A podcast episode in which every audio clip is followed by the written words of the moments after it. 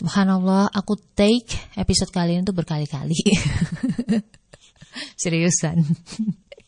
Langsung aja pertanyaan dari Queen Ali 25. Kak, kalau misalkan kita pernah ngelakuin keburukan, apakah itu juga takdir dari Allah? Lantas, gimana cara kita ngeyakinin diri kita kalau itu ada hikmahnya? Dulu pernah Nabi Musa itu menggugat Nabi Adam. Andai kata engkau tidak memakan buah larangan, kita pasti masih ada di surga. Nabi Adam menjawab, apakah engkau menggugat takdir Allah? Jadi secara implisit, bahwa segala sesuatu itu terjadi atas kehendak Allah. Dan segala sesuatu terjadi itu yang namanya takdir. Jadi kalau misalkan lu nanya, apakah ketika kita melakukan keburukan itu adalah takdir dari Allah? Jawabannya iya. Ya.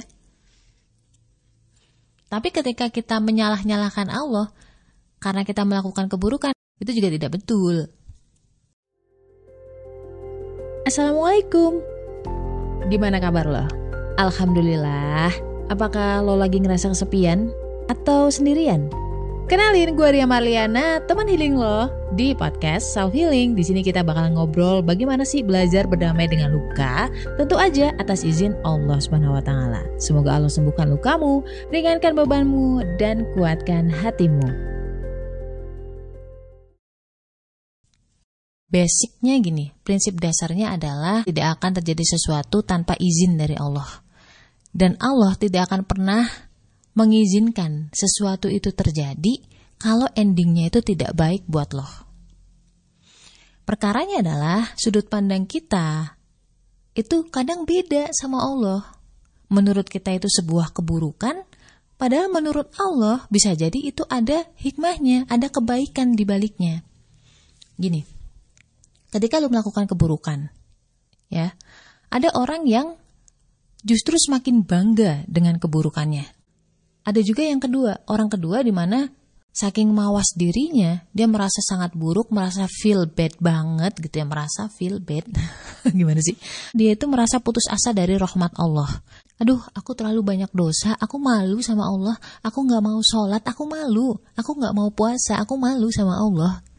Ada kayak gitu? Banyak ya. Dua orang ini, yang pertama dan kedua sama-sama terjebak oleh tipuan setan. Oke? Okay? Lalu yang ketiga, di mana orang ini bisa mengambil hikmah ketika dia merasa buruk, dia ambil wudhu, dia sholat taubat, dan dia istighfar. Kenapa? Karena dia tahu, dia yakin bahwa Allah itu maha pengampun. Di sisi lain, dia berusaha untuk meningkatkan ibadah-ibadahnya, meningkatkan ilmunya tentang Allah, dia semakin kenal sama Allah, dia semakin dekat sama Allah. Allah tuh sangat mencintai hamba yang berbuat dosa, lalu dia bertaubat. Jadi menurut lo mungkin itu sebuah keburukan, itu tergantung. Apakah itu membuat lo menjadi sosok yang pertama atau yang kedua atau yang ketiga? Itu pilihan lo. Misalkan Allah membuat manusia itu kayak malaikat, nggak pernah melakukan kesalahan. Bagaimana manusia bisa memahami salah satu sifat Allah yaitu maha pengampun. Dulu ketika gue lulus kuliah, gue mendapat tawaran pekerjaan dari dua perusahaan yang berbeda. Yang pertama itu IT, yang satunya lagi dari bank. Hati gue itu lebih condong ke yang IT, mak gue lebih condong ke yang bank. Nah ketika mau masuk ke bank, sebenarnya ada ganjelan dalam hati. Yang gue gak bisa ngejelasin itu dari mana tapi gue bisa membuat pembenaran-pembenaran, pengelesan-pengelesan, sehingga seolah-olah ya sah-sah aja gue masuk gitu. Gue punya alasan kok A, B, C, D, E. Salah satunya adalah gue mau menyenangkan mak gue, kan itu juga kebaikan, itu pahala gitu. Akhirnya gue masuk dengan segala pembenaran-pembenaran gue. Gue pernah berpikir gini, dulu gue duit minim banget, mepet banget saat kuliah, tapi gue merasa tenang, gue merasa lega, gue merasa plong gitu Kenapa sekarang yang gajinya jauh melebihi itu, kenapa ketenangan itu nggak pernah gue dapet gitu? Gue bahkan ngerasa hidup tuh kayak hampa. Sampai akhirnya gue mau coba untuk belajar tentang riba. Ayat-ayatnya, dampak-dampaknya. Akhirnya gue resign. Dan Masya Allah, gue baru paham kenapa Allah menggagalkan semua bisnis-bisnis yang gue siapkan. Allah tuh pengen gue resign itu alasannya cuma satu, yaitu nurutin Allah. Tidak ada alasan yang lain kecuali alasan Allah. Tidak ada alasan kayak dapat pekerjaan pengganti atau ada bisnis pengganti, enggak. Allah ingin menghadirkan Allah sendiri, Allah ingin menghadiahkan pahala niat yang lurus, pengen menghadiahkan sebuah perjalanan yang mana itu menurut gue itu mahal. Perjalanan menemukan tauhid gitu kan. Gue membuktikan bagaimana Allah memberikan pertolongan-pertolongannya tanpa perantara manusia. Gue dilatih untuk tidak berharap ke manusia. Gue dilatih untuk bergantungnya sama Allah aja.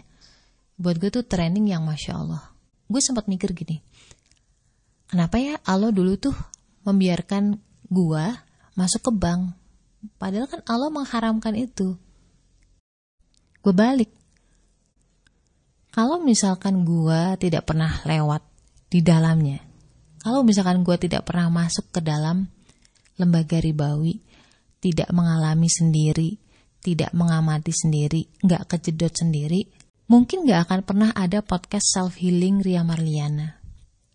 Mungkin gue hanya berpikir bahwa dunia itu ya tentang uang, tentang bekerja. Gue gak akan pernah mengalami banyak keajaiban-keajaiban dari Allah. Gue gak akan pernah kenal Allah seperti sekarang gue mengenal Allah. Allah kan tahu banget watak gue nih. Gue orangnya kalau gak kejedot, tuh gak percaya. Allah percaya, gue tuh bisa nekat gitu, keluar tanpa pekerjaan pengganti. Makanya Allah lewatkan di situ. Oh ya udah nggak apa-apa. Tapi terus dikasih petunjuk. Sampai pada titik di mana gue memilih untuk nurut sama Allah setelah udah sangat-sangat lelah, udah berdarah-darah di dalamnya. Yang sudah terjadi, itulah yang terbaik. Walaupun awalnya mungkin menurut kita itu sebuah keburukan.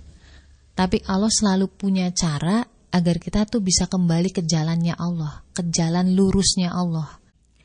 Karena selama kita hidup, nggak usahlah kita Fir'aun aja sebejat itu sekejam itu itu Allah masih kasih petunjuk. Itu Allah masih kirimkan Nabi Musa untuk ngingetin. Apalagi kita lah kita kan bukan Fir'aun ya ya kan?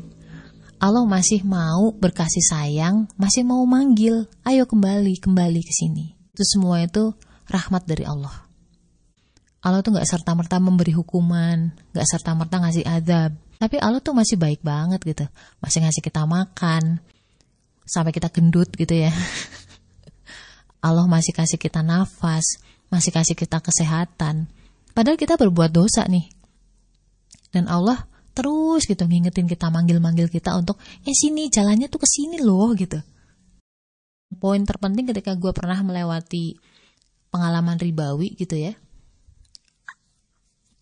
Gue membenarkan seluruh ayat-ayat Quran dan juga hadis tentang riba. Seluruh dampaknya itu gue pernah melihat itu semua. Dan dari titik situlah gue mengakui bahwa semua yang ada di Quran dan hadis itu 100% benar. Mau ilmuwan ngomong X, Y, Z, tetap Quran dan hadis itu yang paling benar. Allah itu udah ngasih takdir terbaik. Gue akan mendapatkan rezeki contohnya 5 juta per bulan Cuman lewat cara yang halal atau haram, lewat jalan takwa atau jalan dosa, itu kembali lagi ke pilihan kita. Allah udah ngirim sinyal ke hati kita, tinggal kita tuh mau nurutin yang mana. Ya, pengelesan, pembenaran, atau kebenaran. Kalau misalkan Allah menurunkan kita ke dunia tanpa dikasih pilihan, itu namanya Allah nggak adil. Ya ngapain kita diturunkan ke dunia? Iya kan? Kayak robot aja kan berarti. Jalan gitu ya kayak mesin gitu mesin pabrik. Tapi nggak seperti itu. Allah nurunin kita ke dunia. Itu dikasih banyak persimpangan jalan kita mau milih yang mana? Jalannya Allah atau jalannya setan? Dan andai kata kita udah terlanjur memilih jalan yang iblis nih ngikutin jalan iblis jalan setan jalan nafsu gitu ya. Pun Allah masih baik hati. Masih dikasih jalan untuk kembali persimpangan untuk kembali ke jalan yang lurus. Kita mau ngikutin lagi nggak ini atau kita masih tetap ngikutin jalannya setan terus akan ada titik persimpangan lagi, ketidaknyamanan, kegelisahan. Itu berarti tanda persimpangan di mana lo disuruh balik lagi ke jalannya Allah. Gitu terus sampai akhirnya ajal menjemput. Ya, itulah takdir dari Allah. Jalan-jalannya tuh sudah ada, sudah ditetapkan di lauh mahfuz bahkan 50 ribu tahun sebelum kita turun ke dunia. Dan jalan yang dikasih Allah adalah jalan yang lurus jalan ketenangan. Semoga bisa ngebantu ya. Soalnya kalau fikih itu bukan domain gue. Gue bukan di ranah ustadzah, gue bukan di ranah ulama. Ulami juga bukan. gue hanyalah seseorang yang mungkin pernah kejeblos di lobang gitu ya, di kubangan. Dan gue share itu ke kalian biar kalian itu tidak kejeblos di lubang yang sama dan tidak lain dan tidak bukan semoga kita semua itu semakin mengenal Allah. La haula wala quwata illa billah. Stay love and assalamualaikum warahmatullahi wabarakatuh. Kenapa sih golongan darah B itu pelupa, susah banget ingat nama? Orangnya juga cuek, nggak pekaan, nggak perhatian. Kenapa coba? Bedah itu semua dari buku cerita tentang karakter golongan darah B dengan judul Beauty in a Beast. Order sekarang, link di bio ya.